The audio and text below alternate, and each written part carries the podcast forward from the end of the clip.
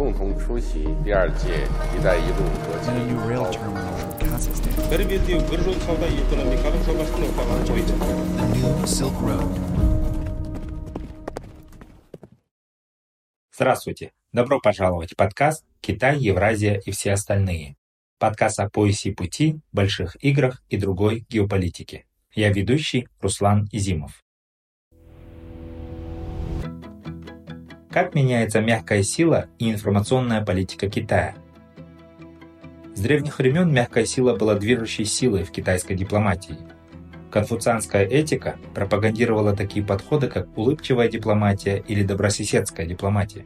Став глобальной экономической державой, китайские власти больше переключились на экономические рычаги своей внешнеполитической деятельности, и традиционная улыбчивость дополнилась разнообразными институтами давления – с приходом к власти в Китае Си Цзиньпина в 2012 году более агрессивный и жесткий курс во внешней политике Китая стал доминировать, что, возможно, оправдывается условиями начавшегося масштабного противостояния между Китаем и Западом. Под влиянием внешних факторов заметно трансформируется и информационная политика Китая. У китайских СМИ остается все меньше свобод, и все больше они превращаются в государственную пропагандистскую машину. Особенно в эпоху Си Цзиньпина контроль и цензура над информацией и интернетом выходят на новый уровень. Так, например, китайские власти, с одной стороны, цензурируют информацию и сообщения про войну в Украине, в то же время усиленно подогревают тему возвращения Тайваня. Почему китайская мягкая сила остается неэффективной в странах Запада? Какие новые инструменты культурного влияния применяют сегодня китайские власти – как меняется информационная политика Китая в условиях противостояния с Западом? Как работает мягкая сила в России и в странах Центральной Азии? Чем отличается информационная повестка Пекина для внутренней и международной аудитории?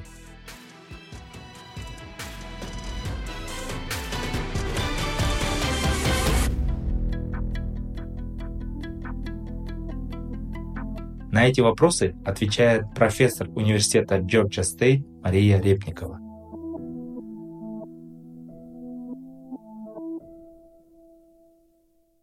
Я Мария Репникова, я профессор глобальных коммуникаций в университете Georgia State, город Атланта, и эксперт по китайской политике, китайской политической коммуникации. А в последнее время я изучаю вопросы китайской мягкой силы, но до этого я исследовала китайскую журналистику, расследовательскую журналистику, пропаганду и другие аспекты внутренней а, медиаполитики. Некоторые из моих работ также а, фокусируются на сравнениях Китая и России, Отлично, это как раз то, что мы сегодня хотели бы обсудить. Мы знаем, что недавно была опубликована ваша новая книга, которая называется «Мягкая сила Китая». Расскажите, пожалуйста, подробнее об этой новой книге. В чем ее основная суть? В этой книге я описываю, как Китай, китайское правительство, китайские эксперты, как они воспринимают и описывают концепт кита- э, мягкой силы и как этот концепт отличается в Китае от того, как его представил э, много лет назад, в 1990 году, Джозеф Най, американский политик и профессор. И я также анализирую, как работают механизмы китайской мягкой силы, насколько они успешны, какие у них трудности или, э, как сказать, проблематичные аспекты, и где они работают как бы лучше и хуже. То есть это как бы такой общий обзор разных механизмов и концептов мягкой силы Китая. А каким выводом вы приходите? Вот если вы сравнивали, да, вот классическую мягкую силу, которую Джозеф Най, да, предложил эту концепцию, и изучили китайскую мягкую силу, какие основные отличия вы можете выделить? Да, в общем, Най отличал мягкую силу от жесткой силы или экономического и военного влияния и давления. Мягкая сила в его понимании действует через культуру, национальные ценности и внешнюю политику и ориентирована на международную публику. Китайское понятие мягкой силы отличается тем, что в Китае как бы более широкая, гибкая интерпретация этого концепта. Мягкая сила включает культуру, а также китайскую экономическую модель, идеологию, технологию. В общем, все, что может улучшить имидж Китая, относится к мягкой силе. Э, мягкой силе. А, Китай совмещает культурное экономическое влияние на практике, то есть мы можем посмотреть, например, если мы наблюдаем за институтами Конфуциями в развивающихся странах, то они привлекают студентов трудоустройством в компаниях китайских. То есть это не только культура, а также какие-то такие материальные, экономические аспекты влияния а, смешиваются вместе и воплощаются в мягкую силу Китая. Китайская мягкая сила также как бы воспринимается э, как а, ориентирована на две публики. То есть в концепте Ная это в основном международная публика, интернациональная публика. В плане Китая они, они ориентируются на внутреннюю и международную публику. То есть в китайской литературе много обсуждается концепт культурной уверенности, культурной безопасности. Если китайское общество видит, что имидж Китая улучшается в других странах, они будут более уверены в своей культуре и ценностях – и также будут больше поддерживать коммунистическую партию. То есть у них как бы перемешиваются, опять же, такие две а, параллельные публики. Это очень интересный момент. Этого, кстати, мы не видим действительно вот, да, в классическом понимании мягкой силы, которая никак, наверное, не ориентирована да, на внутреннюю публику.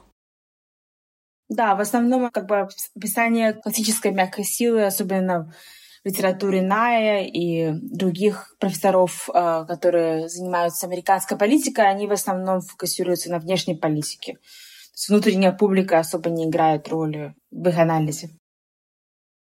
Вы не могли бы еще подробнее рассказать вот о самих механизмах и инструментах китайской мягкой силы, которые вот сегодня используются китайскими властями? Я имею в виду вот в классическом понимании, которое мы привыкли да, упоминать, когда мы говорим о мягкой силе, это как бы институты Конфуция, это деятельность китайских масс-медиа за рубежом, да, но, как правило, это уже а, этим инструментом уже много лет.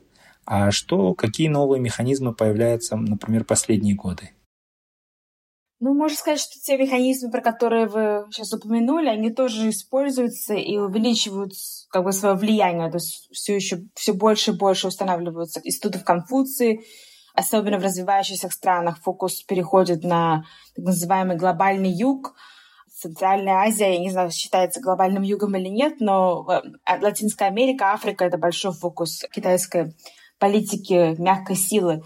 А, но также есть некие новые механизмы. Например, в последнее время китайские чиновники начали активизировать социальные сети для дипломатической коммуникации. То есть мы видим, что многие китайские дипломаты, а также журналисты, они стали как бы очень сильно использовать Twitter, Facebook, то есть они общаются и пытаются общаться не только с международной публикой, а также они, опять же, с этим месседжи, сообщения, они также достигают внутреннюю публику в Китае. Они переводятся на китайский язык и достигают внутреннюю публику. А также мы видим, как Китай улучшает свой имидж через распространение технологий, то есть smart city технология, телефоны, цифровое телевидение. То есть как бы опять же вот эта вот перемешка э, жесткой силы, такой экономической силы и мягкой силы как бы в одном таком вот э, продукте. То есть очень интересные такие вот э, развития в этом плане. К каким выводам вы приходите в своей книге вот в плане эффективности китайской, китайской мягкой силы? Она все-таки эффективна или еще недостаточно используется, например, ее потенциал не настолько раскрыт, как, например, западная мягкая сила? Да, это такой немножко сложный вопрос, потому что, в принципе, в западной литературе, особенно в журналисты, как они описывают мягкую силу, это китайскую мягкую силу, то, что она неэффективна, как бы такой вот консенсус, что китайская мягкая сила не работает. Но в этой книге я пыталась как бы не делать окончательные выводы эффективности китайской мягкой силы, а скорее описать, как Китай сам понимает воплощает мягкую силу, а также аспекты ее инноваций, и опять же какие-то аспектов трудностей или проблем с китайской мягкой силой. То есть, с одной стороны, я описываю, как китайские механизмы стали более локализированы. Например, китайские СМИ нанимают местных журналистов, институты Конфуция адаптируют свой подход к разным культурам, экономическим контекстам, то есть как, как можно больше локализируют свои как бы, можно сказать, пропаганду, можно сказать, дипломатию, то есть, как бы, как это описывать, но они пытаются э, очень сильно погружаться в местный ло- локальный контекст. Это как бы такое вот новое явление китайской мягкой силы. Я, я считаю, что довольно успешно. Но, с другой стороны, китайская мягкая сила сталкивается с проблемой леги- легитимности, так как инструменты влияния под, под контролем коммунистической партии, партии многие люди, включая там элиты обычную публики, они ассоциируют китайскую мягкую силу с коммунистической партией, с авторитаризмом.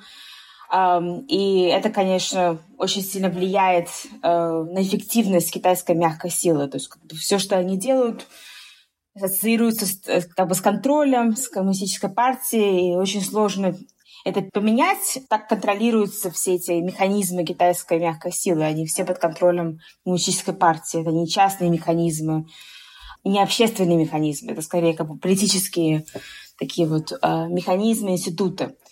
Китайская мягкая сила, я также пишу о, том, как она работает по-разному в разных контекстах. То есть как бы на Западе в основном китайская мягкая сила неуспешна. То есть мы видим по рейтингам общественного мнения, что они падают в последние годы, и все, что Китай не делал, похоже, что не работает. Особенно вот на Западе, демократичных странах, в Европе, в Австралии, в Японии, также, конечно, в Америке, в Канаде. Но если мы смотрим, опять же, на глобальный юг, и особенно Африка, Латинская Америка, то там более позитивные отзывы, отклики от, а, от, китайской, от Китая, по Китаю, а также по отношению к китайской мягкой силы. То есть как бы есть такие вот различия по регионам, что, мне кажется, тоже интересно и часто игнорируются в анализе Китая на Западе, так как Запад фокусируется на западных странах. То есть как бы они редко обсуждают другие регионы, контексты китайского влияния. Да, очень интересный аспект вы затронули как раз по поводу оценки да, самой мягкой силы на Западе и вообще в целом мировым сообществом. А, как вы знаете, вот э, несколько лет назад э, снова усилились, а, усилились негативные какие-то оценки китайских институтов Конфуция и других образовательных учреждений а как эта ситуация меняется сегодня? То есть вот, допустим, а, насколько я знаю, вы находитесь да, как раз в Соединенных Штатах. Это давление на институты Конфуция и в целом на китайские масс-медиа, может быть, оно увеличилось? Или э, все же это все э, осталось при, допустим, президентстве Трампа? Давление, можно сказать, увеличилось, по крайней мере, не уменьшилось. То есть продолжаются обсуждения на самых высоких уровнях о влиянии Китая, и в основном это влияние категоризируется как негативное влияние. То есть это как бы сейчас обсуждается и осматривается как элемент острой силы, это как бы sharp power, то есть это даже не, не мягкая сила, это такая вот острая сила.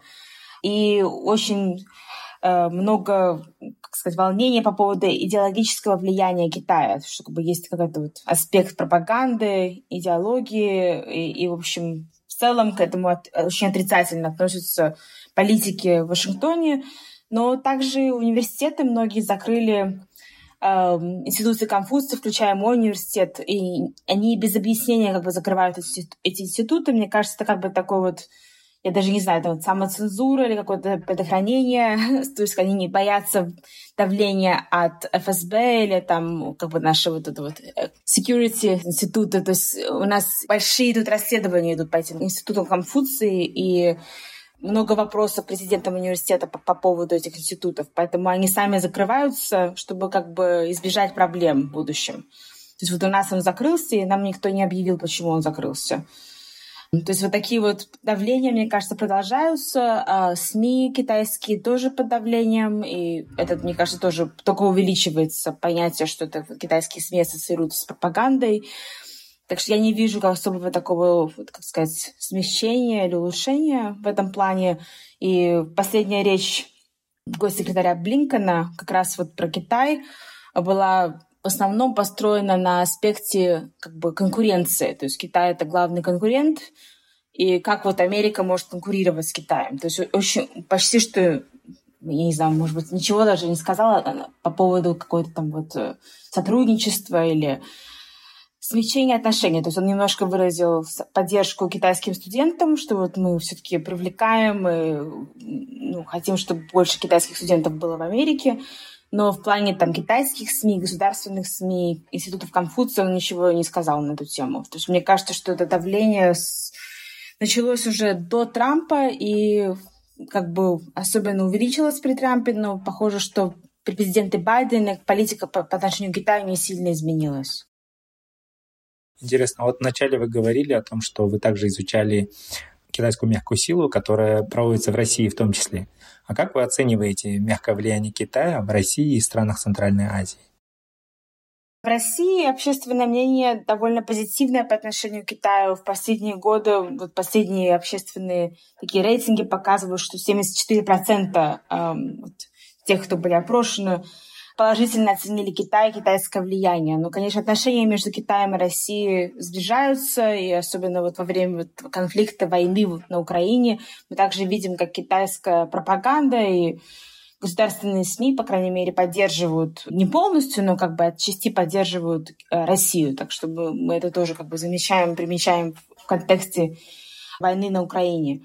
А, но в то же время, если вот более глубоко пообщаться с российскими жителями, особенно теми, кто живут на границе с Китаем, а, мне кажется, что все же есть такие вот э, острые ощущения страха, подозрения и, как сказать, недоверия по отношению к Китаю, китайской рабочей силе, технологии и так далее. Так что э, смотря как, как изучать мнение по отношению к Китаю. Если смотреть на такие вот опросы, э, очень часто более позитивные такие вот мнения там можно, можно увидеть. Но если, если брать интервью, то более негативные, критические такие вот э, понятия тоже выражаются. По крайней мере, из моих исследований, это было много лет назад, я когда исследовала китайско-российскую границу, на стороне России, Дальний Восток и Сибири очень негативные были понятия, э, как сказать, страхи, даже, как сказать, можно даже увидеть некоторый аспект расизма по отношению к китайски, китайским рабочим, китайским бизнесам и так далее. Я не думаю, что это сильно изменилось. Но в целом по всей стране, вот если посмотреть на эти рейтинги, какое-то есть такое вот улучшение общественного мнения по отношению к а, Китаю. В Центральной Азии, мне кажется, вот, ну, конечно, лучше знаете, но вот по показу последних общественных опросов отношение к Китаю стало более негативным, несмотря на возрастающие инвестиции Китая. И главные причины являются волнения по поводу, опять же, китайской рабочей силы, технологий, а также критика китайской политики в Синьцзяне. И, конечно, эта политика в Синьцзяне продолжается, и многие э, граждане Центральной Азии тоже застряли в этих лагерях. И, конечно, очень сложный, чувствительный вопрос в этом плане, но Китай, похоже, э, не поменял эту политику, и продолжаются вот такие вот э, очень сложные отношения в Синьцзяне. Так что вот этот, этот вопрос, мне кажется, очень самый острый, но также очень чувствительный. И, и вряд ли китайское правительство поменяет свою политику. Да, я согласен с вами полностью. Действительно, в Центральной Азии, насколько мы можем наблюдать, политика китайской мягкой силы, она практически не работает. Как бы ни старались китайские СМИ здесь положительно освещать какие-то там китайские успехи, да, допустим, там в том же, в плане там борьбы с эпидемией, а, или как бы не пытались институты Конфуция или школы Конфуция там делать бесплатное у нас, кстати, до сих пор обучение, там изучение китайского языка, все это не работает. Более того, вот последние несколько лет у нас практически действует какой-то мораторий, а, негласный мораторий на открытие новых институтов Конфуции. То есть у нас в Казахстане они были открыты еще, наверное, самые последние 5-6 лет назад. Их количество сейчас где-то 5. Не, не где-то, а точно 5 институтов Конфуции. Но китайская сторона не раз заявляла о том, что хотели бы довести их количество до 10, но пока это не удается. А как ситуация складывается в России? А увеличивается ли количество институтов Конфуции? Я не знаю, если они увеличиваются последние годы, но, по крайней мере, они не уменьшались. То есть я не, я не видела никаких историй про то, как их закрывают или как это пытаются э, ограничить. То есть мне кажется, что довольно стабильная стабильная цифра. Я, я вот сейчас вот не помню, сколько именно там институтов, но в целом я не читала, что правительство производит какое-то давление на китайские институты. Я также заметила, что, по крайней мере, в Москве некоторые институты, где я бывала в 2019 год, там как бы главные, как сказать, директоры и даже учителя в основном все россияне, русские, то есть китайцы как бы дают деньги, какую-то там поддержку изначальную, но в целом там очень э, такие серьезные специалисты по китайской культуре, они сами э, как бы русские, то есть они как бы из этого института Конфуции делают что-то такое свое. То есть у них свои какие-то программы культурные, мероприятия довольно-таки интересные. То есть как бы совсем другая, другая ситуация, чем, например, мы видим это, не знаю, в Африке, где это все китайцы, то есть китайские учителя, китайские директора, э, очень мало участия с африканской стороны. А в России похоже, что из-за того, что там очень такая длинная традиция, долгая традиция изучения китайской культуры, языка. Есть местные специалисты, которые работают в этих институтах, и они как-то их переделывают на свой лад. Это мне показалось очень интересным. В своей другой работе вы подробно пишете про информационную политику Пекина. Давайте на эту тему тоже поговорим. Какую роль играет СМИ в таком авторитарном государстве, как Китай? СМИ в Китае играют две главные роли, ну, как бы не совсем равные роли, но тем не менее две роли. А это пропаганда и надзор над общественным мнением. То есть, с одной стороны, пропаганда — это как коммуникация партии, Здесь СМИ также играет образовательную функцию, указывает э, публике новые законы, политику партии, освещает публику о том, что происходит на политическом уровне. То есть это как бы роль пропаганды, которая, мне кажется, нам всем понятна из истории Советского Союза и как работают другие авторитарные режимы. Мне кажется, это есть некоторые такие вот э, э, похожие аспекты. Но несмотря на жесткую цензуру, долгое время в Китае также поощрялась некая расследовательская журналистика. То есть это, может быть, удивит некоторых э, слушателей, но там есть маленький такой, как сказать, кусочек или маленькое такое окошко для расследовательской журналистики, которая помогала Центральной партии понять и исправить ошибки местных чиновников. То есть в основном эти журналисты фокусируются на провинциальном уровне, местном уровне, то есть они как бы расследуют коррупцию или другие аспекты проблемные аспекты э, государства, но не на центральном уровне. То есть не критикуют Си Цзиньпиня, не, не критикуют центральную партию, но тем не менее очень активно расследуют э, многие вопросы. При президенте Си эта роль сузилась, и большинство СМИ все-таки исполняют роль больше как пропаганды, пропагандиста партии. То есть как бы это, это роль э, надзора над общественным мнением, она немножко сузилась, и правительство, чиновники, они пытаются понять, разобраться и, как сказать, ответить э, э, общественному мнению через интернет. То есть в основном это как бы наблюдается общественная дискуссия через соцсети, и политика развивается по отношению там, к тому, что обсуждают э, китайцы на, на интернете, как они общаются, что они что, что они критикуют. Но именно СМИ, сами традиционные СМИ, журналисты, у них как бы меньше пространства, меньше возможности критиковать или писать такие вот расследовательские репортажи. А кто в Китае формирует в целом информационную политику Китая, то есть страны? А, и вообще СМИ, они мы правильно понимаем, что они все государственные, или все-таки есть, вот, а, как вы только что упомянули, какие-то независимые или там квази какие-то государственные а, средства массовой информации?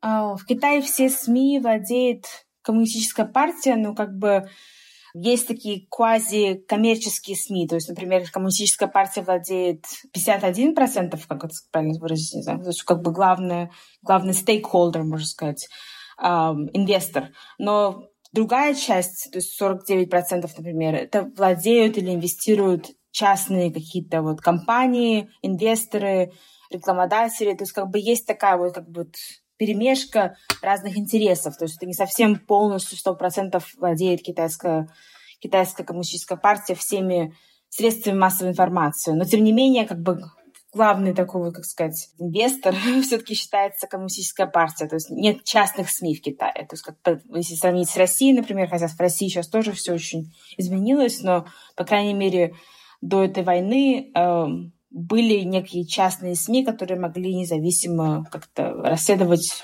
э, политику, но и не зависели от, э, от правительства плане, как бы, влад... они не, ими не владели правительственные органы. А в Китае все-таки это другая ситуация. Но в то же время как бы есть, э, как сказать, э, ну, не то что СМИ, а такие вот нек- некие citizen journalists, как бы журналисты, общественные журналисты, или как это правильно выразить на русском языке, то есть они как бы в основном публикуют некие истории сами, то есть они, они не считаются частью СМИ, расследуют какие-то истории или публикуют какие-то свои там э, информационные потоки через, через социальные сети. То есть в Китае очень развито Weibo, это как версия Twitter э, китайская, также WeChat, это похоже на такой вот WhatsApp, то, что мы используем, или Telegram, где некоторые вот индивидуальные журналисты или, или можно сказать, citizen journalists, такие вот общественные журналисты, деятели, они публикуют свои какие-то мнения, истории. И это, конечно, можно сказать, что не считается частью системы СМИ. Это как бы такой более независимый такой поток информации, но, но здесь как бы очень жестко э, работает цензура, и многие их истории или мнения эм, стираются, если они слишком чувствительные или критичные, то есть они как бы просто исчезают быстро э, на интернете, то есть это как бы тоже не так просто. Но в плане, кто, кто формули, формулирует или формирует информационную политику Китая, в Китае много разных институций, которые занимаются информационной политикой, включая Министерство пропаганды, Государственный совет информации, Центральное агентство по гиперпространству. Но сами указы исполняют редакторы, продюсеры интернет-компаний. То есть как бы сами журналисты, они обычно не знают или не, как бы не, не имеют понятия о том, что считать нужным например, Министерство пропаганды, это как бы очень высокий уровень, но все указы передаются через редакторов, через, вот, называется как gatekeepers, это как бы люди, которые работают изнутри самих СМИ. И там уже как бы на этом внутри СМИ решаются вопросы о том, что можно писать и как, и как освещать некоторые вопросы. То есть э, только СМИ контролируют несколько ведомств, то есть отдельные министерства и еще несколько ведомств, которые только отвечают за информационную политику. А как эта ситуация меняется вот при Си Цзиньпине? Уже вот 10 лет, как э, Си Цзиньпин сидит у власти и практически, ну, нет сомнений в том, что он еще будет продлевать свои полномочия. Но э, Си Цзиньпин известен тем, что он достаточно амбициозный политик и как бы отличается тем, что он от своих предшественников тем, что он жесткий, и более закрытый. И как это все повлияло на информационную политику страны? Информационная политика страны, конечно, изменилась. Когда я делала свои исследования, это был 2012 год, 2008-2009, это как бы типа годы при Хужинтау. Э, во-первых, исследовать этот вопрос было гораздо не то что проще, все равно это было очень сложно, но была возможность общаться и проводить такие очень углубленные интервью с журналистами и редакторами, продюсерами. То есть это было очень интересное время. Но при Си Цзиньпине этот вопрос стал вопрос, как, как регулируется СМИ, как она работает и так далее, стал более чувствительным. То есть даже вот в данный момент, конечно, Китай вообще закрыт из-за ковида, но я не знаю, смог, смогла ли бы я смогла ли бы я вернуться и продолжать такие исследования а, будущем, потому что это стало просто очень сложно, и многие э, медиа как бы, профессионалы, они боятся разговаривать с исследователями, делиться своим мнением. То есть как бы сама политика даже расследов... исследования этой темы, она поменялась. Но в плане самих СМИ мы видим, конечно, ужесточение цензуры, очень много новых законов, э, о том, что можно, что нельзя писать и так далее. То есть очень, очень жесткие э, разные такие правила. Э, они увеличились и стали более жесткими. В то же время мы также видим, как вот, э, ну, как сказать, усложнилась работа пропагандистов, то есть у них -то тоже как бы сама роль пропаганды стала самая такая явная. И Си Цзиньпин в одной из своих реч указал о том, что главная роль СМИ — это как бы быть языком партии. То есть это вот Э, такая вот очень старая фраза, которая, которую мы слышали при, наверное, Мао Цзэдоне, и потом больше как бы не слышали. То есть такая очень устаревшая фраза, но ее опять как бы использовал, то есть показал о том, что мы как бы возвращаемся в какой-то такой вот э, период Мао в этом плане.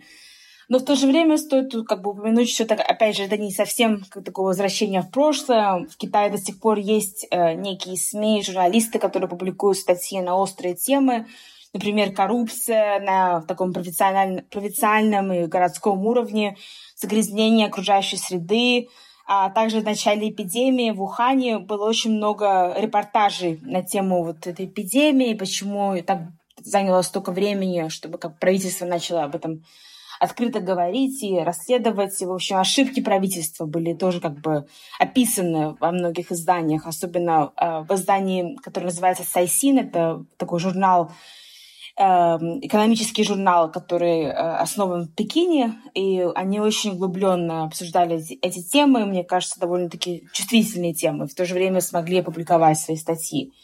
То есть не все как бы закрыто, не все аспекты, не все потоки информации, но в целом при СИМ мы видим, видим наблюдаем над более жестким контролем над СМИ, и меньше возможности выразить критичные взгляды. Вот если мы возьмем пример, например, войны с Украиной, эм, на, даже на, на интернете очень многие взгляды, которые вот были как бы за Украину или какие-то были вот выражения поддержки, э, эмпатии и так далее, их просто быстро как бы стерли. То есть более такие чувствительные такие вот темы, их просто как бы убирают с, с интернет-пространства, и, и невозможно больше их обсуждать. То есть это очень как бы сложный сложный такой вопрос, как выжить в этом пространстве, где постоянно меняется как бы вот э, давление, и чиновники, которые наблюдают за интернетом, они постоянно смотрят, вот какой-то какая-то тема стала более горячей или какой-то вот больше обсуждается публикой, и они начинают как бы регулировать, стирать, чтобы не было какого-то вот протеста или конфликта и так далее. Как бы. То есть это очень большой серьезный фокус на стабильность, стабильность э, общества, стабильность поддержки э, партии. Э, и стоит также отметить, что в эпоху СИ сама индустрия журналистики, как и в других странах, особенно на Западе, она как бы сузилась, так как традиционные СМИ им просто не хватает ресурсов, то есть они начинают как бы вымирать, можно сказать. То есть китайцы больше не читают газеты, редко смотрят телевидение, а, публика в основном переходит на социальные сети для поиска информации. То есть как бы есть политические давления, а также есть экономические, такие коммерческие давления на китайские СМИ. Так что многие такие очень серьезные издания, особенно на юге, в городе Гуанчжоу, они закрылись. И отчасти от того, что у них просто не хватало ресурсов. То есть это очень такой вот смешанный вопрос. Эм, то есть не то, что смешанный вопрос, а смешанное давление на, на журналистов и на, на СМИ. Так что очень много разных таких вот моментов, но в целом, конечно, очень, можно сказать, довольно пессимистический э, прогноз э, по отношению к китайских, э, китайским СМИ и какое у них будущее при Си Цзиньпине. Еще очень интересный момент, который хотелось бы обсудить, это вот деятельность зарубежных СМИ в Китае. Насколько мы понимаем, у них есть четкие, очень широкие ограничения в своей работе в Китае. Вы не могли бы про это тоже немного рассказать? Да, зарубежные СМИ, конечно, смотря какие СМИ, западные или из других каких-то стран, но в целом э, Министерство иностранных дел Совет по информации регулируют э, зарубежные СМИ. Но я бы сказала, что у зарубежных СМИ все-таки больше возможности писать более критичные такие вот статьи, расследовать э, аспекты, например, коррупции на самом высоком уровне, а, то есть у них больше свободы слова, чем, например, у внутренних СМИ, там, у китайских СМИ и журналистов, так как они все-таки не рискуют, например, тюрьмой э, или какими-то такими вот очень жесткими наказаниями, но они рискуют тем, что они могут потерять доступ к Китаю, то есть просто вот не дадут больше визу или, или попросят выехать мягко говоря, как бы. То есть в последние годы мы, многие западные СМИ, особенно американские СМИ, а, больше не могут присутствовать и не разрешают работать в Пекине. То есть, как бы их, можно сказать, изгнали э, из Китая, и они переместились с Тайваня в Южную Корею. То есть их, их журналисты э, переместились вот в эти вот соседние такие, можно сказать, страны, регионы, в том же регионе, вернее, в соседние пункты такие вот. Но очень сложно, конечно, писать про Китай и делать такие вот серьезные репортажи, когда ты не находишься в Китае. Это как бы очень такой ну, очень сложная задача. Мне кажется, что многим из этих журналистов э, очень тяжело как бы перейти на вот эту вот такую вот, как сказать, репортажи про Китай из, из-за рубежа, можно сказать. То есть это очень такая вот работа непростая. Но вот это вот был, было большое давление эм, от коммунистической партии, правительства как бы регулировать иностранные СМИ. И как я забыла как бы точную фразу, но как-то вот выражались некоторые чиновники, как зарубежные СМИ, иностранцы должны рассказывать или понимать правильные истории Китая, как бы правильную. то есть, если вы правильно это все предоставите, правильно понимаете, то вы как бы добро пожаловать. А если неправильно, тогда как бы нет. То есть, а что значит правильно? Это в основном позитивно описывать э, все, что происходит в Китае. То есть, например, некоторые э, африканские СМИ, которые я вот рассматривала в своих новых исследованиях, они очень позитивно пишут о, э, о Китае, очень такие вот, в основном, такие, ничего негативного они не описывают, и, их к ним очень так тепло относятся и всегда приветствуют. Но если негативные статьи, негативные послания, то очень мало терпения как бы, у чиновников в Китае, мне кажется, к такой критике. Хотя раньше э, можно сказать, при Ху Джинтао и даже Дзянг Замине. Мне кажется, китайское правительство пыталось как-то привлечь э, западные СМИ, как-то с ними установить какой-то контакт, как, какое-то было уважение к западным журналистам. Но при э, вот, управлении Си, может быть, даже до этого, мне кажется, это уважение как-то перешло на такое вот неприязнь или какое-то вот недоверие. То есть уже нет такой надобности э, с ними, как сказать, устанавливать контакт. Скорее можно просто попросить их выехать и эти негативные истории как бы смягчить или просто убрать, особенно для китайской публики. Мы сегодня уже в беседе несколько раз затрагивали тему Украины. А как в Китае меняется риторика китайских СМИ при освещении войны в Украине? Да, это интересный вопрос. Я должна признаться, что в последние вот недели не наблюдала за риторикой китайских СМИ. Я наблюдала, наверное, первые 6-7 недель войны.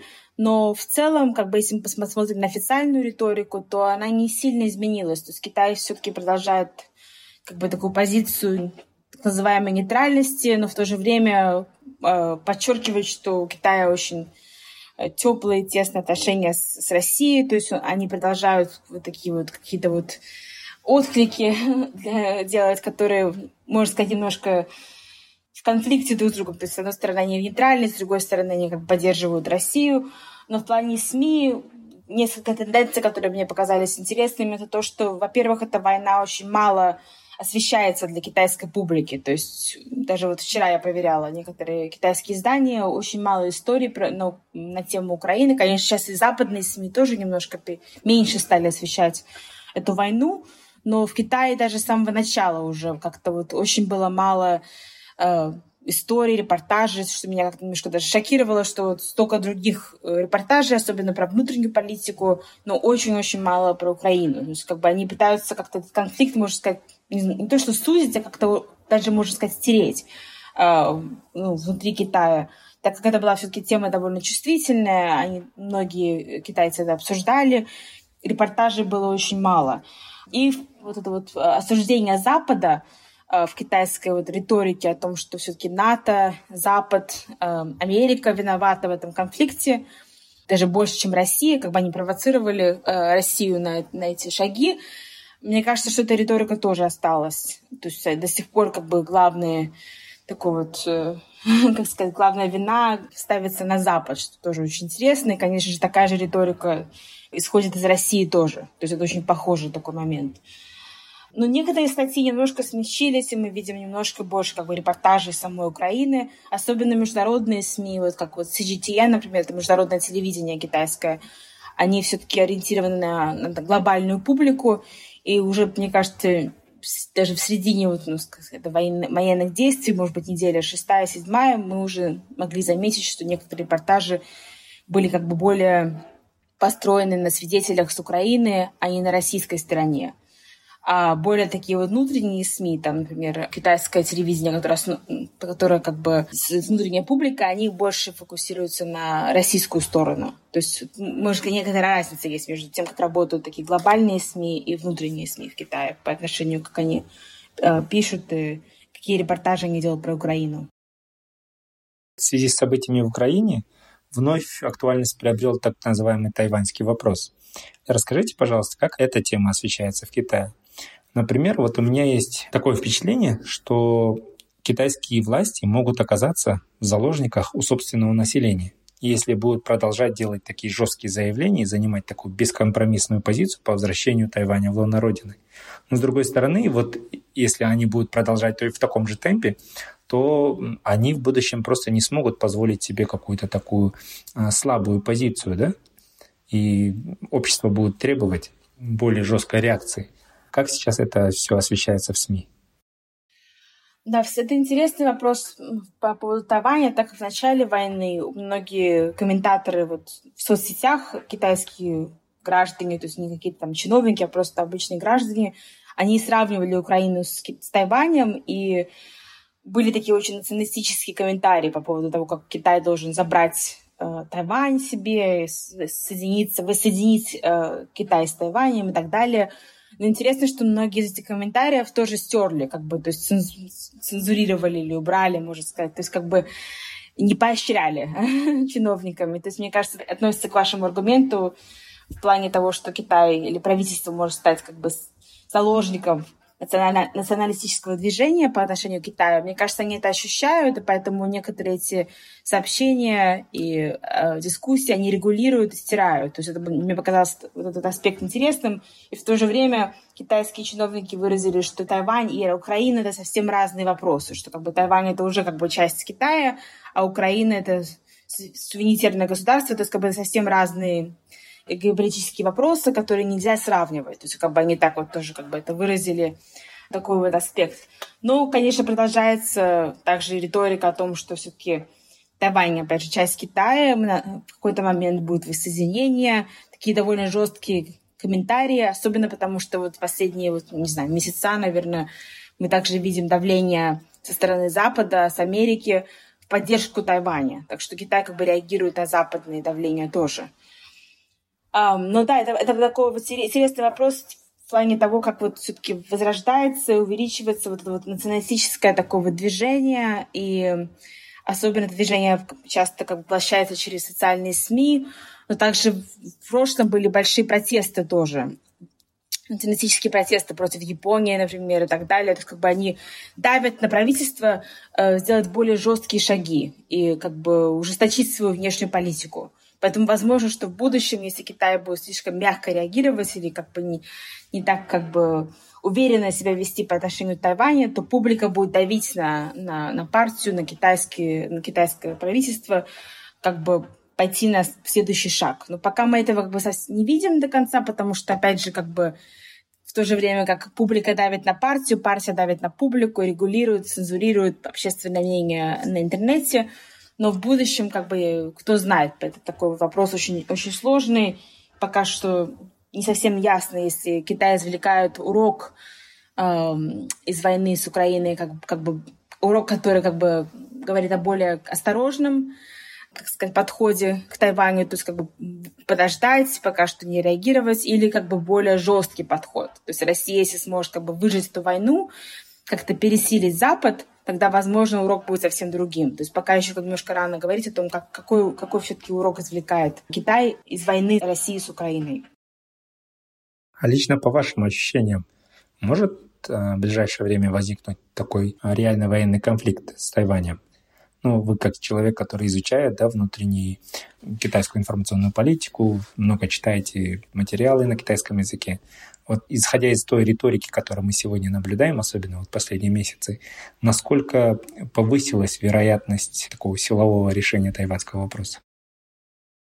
Ну, по этому вопросу как бы такие очень противоречивые мнения. У меня тоже как бы я, это нет такого прям вот э, одного единого мнения о том, как, насколько это вероятно. С одной стороны, мне кажется, что Китай будет выжидать, то есть в ближайшее время я не вижу того, чтобы был такой вот обостренный конфликт с Тайванем, то есть военный конфликт, потому что в Китае, внутри Китая сейчас очень много кризисов, проблем, включая вот политику по, по отношению к ковиду, это вот э, ноль ковид, или как zero covid политика о том, что они хотят избежать полностью эпидемию. Экономика тоже замедлилась, и скоро вот предстоит снова такой партийный конгресс, когда Си Цзиньпинь должен получить третий срок. То есть как бы это очень сейчас такое сложное время, и мне кажется, сейчас э, китайское правительство в основном хочет стабильности, чтобы как бы не было никаких таких вот взрывов или каких-то таких вот массовых движений или какой-то агитации, то есть как бы, чтобы все было как-то более-менее спокойно, чтобы экономика как-то немножко стабилизировалась, что они как бы победу э, делают от ковида, и вот Си Цзиньпинь опять же у власти. Мне кажется, сейчас вот такое вот э, понятие. Но в будущем, если вот особенно если Америка будет сильно давить на вот вопрос Тайваня или будет как бы выражать то, что они будут э, защищать Тайвань или как-то вот ну, поставлять больше оружия и так далее, то тогда, мне кажется, Китай может выйти на такой более жесткий военный конфликт, потому что, опять же, вот общественное мнение более националистическое сейчас, Си Цзиньпинь э, более жесткий лидер, и отношения с Америкой очень сильно ухудшились. Поэтому как бы никто не предсказывает, что вот в течение там, года или двух лет будет конфликт с Тайванем, но я бы не удивилась, если, например, в 5-10 лет такой период какие-то будут серьезные обострения. В самом конце вот мне просто хотелось бы такой заключительный вопрос еще задать. Как вы думаете, чего не хватает китайской мягкой силе за рубежом? Почему она неэффективна? Если мы, мы, конечно, да, я понял вот эту мысль о том, что она, а, допустим, в Африке, в Латинской Америке достаточно эффективна, но, наверное, здесь больше как раз-таки мягкая сила Китая, она смешивается с такой там, инвестициями, да, там, с так называемой липкой силой, да, то есть э, с финансами, там, вложениями в какие-то проекты. А вот именно на Западе, в Европе, вот чего не хватает китайской мягкой силе, по вашему мнению? Не хватает много чего, но мне кажется, первый аспект, о котором также пишут сами китайские эксперты, не хватает э, влияния, как сказать, популярной культуре, то есть как бы не, не государственным механизмом, а именно китайской культуре, современной культуры. То есть мы, например, не видим такой популярности китайских фильмов, э, каких-то телевизионных программ, шоу каких-то там вот, э, например, китайской музыки, современной музыки, архитектуры, то есть как бы, влияние именно вот современной культуры, которая не исходит из государственных каких-то потоков, не соответствует каким-то партийным действиям, а просто вот исходит из китайского общества. Мы видим это как раз вот очень успешно делает Южная Корея. Вот в последнее время, может быть, вы тоже заметили, как вот Южная Корея производит такие вот невероятно популярные телевизионные программы, фильмы и так далее, которые вот по всему миру смотрят и обсуждают и так далее. Все эти программы исходят именно из как бы, культурного, как сказать, капитала, культурного потока общества, а не правительственного какого-то такого движения. То есть они не ассоциируются особенно с, китай, с корейским правительством. В Китае такого в принципе нет, и мне кажется, в основном из-за того, что правительство очень чувствительно относится э, к мягкой силе, к тому, вот что именно вот как бы экспортировать глобально на Запад, и если начнутся какие-то потоки, которые они не могут контролировать, то как они будут представлять Китай, какие истории они будут рассказывать про Китай. То есть, как бы, если это будут более негативные истории, как в плане вот корейской популярной культуры, то все эти фильмы и шоу, они довольно-таки все-таки пессимистичные по поводу китайской, э, не китайской, корейской культуры и политики. Если вдруг будет выходить вот такие вот интерес, такие интересные шоу и фильмы, но они пессимистично эм, описывают Китай, я думаю, что партии бы это не понравилось. так что они как бы не, не поддерживают такие движения. Но этого очень не хватает, мне кажется, на глобальном фоне. Не только, наверное, на Западе, но везде. Как бы. вот что, что, что такое китайская культура? Мне кажется, что многие не могут ответить на этот вопрос кроме традиционной культуры, про которую мы можем услышать в Институте Конфуциях, именно современная культура, что это такое? Мне кажется, многим это сложно описать. То есть дать больше свободы, также СМИ, например, э, описывать, опять же, разные явления э, Китая, более чувствительные темы, какие-то обсуждения, которые такие более углубленные или, или которые тоже как бы цитируют и общаются, э, указывают мнение не только чиновников, а также каких-то деятелей, социальных деятелей и так далее. Опять же, этого тоже не хватает, потому что СМИ все больше и больше контролируются. То есть, с одной стороны, как бы больше такой вот общественной культуры, а, экспорта культуры, а, а с другой стороны больше свободы для таких вот государственных механизмов, включая СМИ, включая институты Конфуция, больше полагаться на свою креативность, дать э, больше, как сказать, места, воздуха, производить какие-то интересные репортажи, программы и так далее. Этого тоже, мне кажется, не хватает. То есть вот эти аспекты я думаю, что очень важные, но их сложно поменять, так как политика Китая, как мы обсуждали вот сегодня, ужесточилась и мало толерантности к чему-то такому э, необычному, критичному, чувствительному, очень мало толерантности со стороны партии.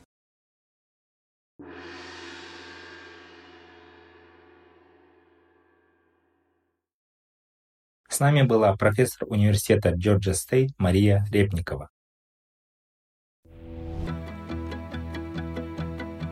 Все эпизоды нашего подкаста вы сможете найти на подкастинговых платформах Apple, Google подкасты, Spotify, Amazon, Яндекс.Музыка и другие.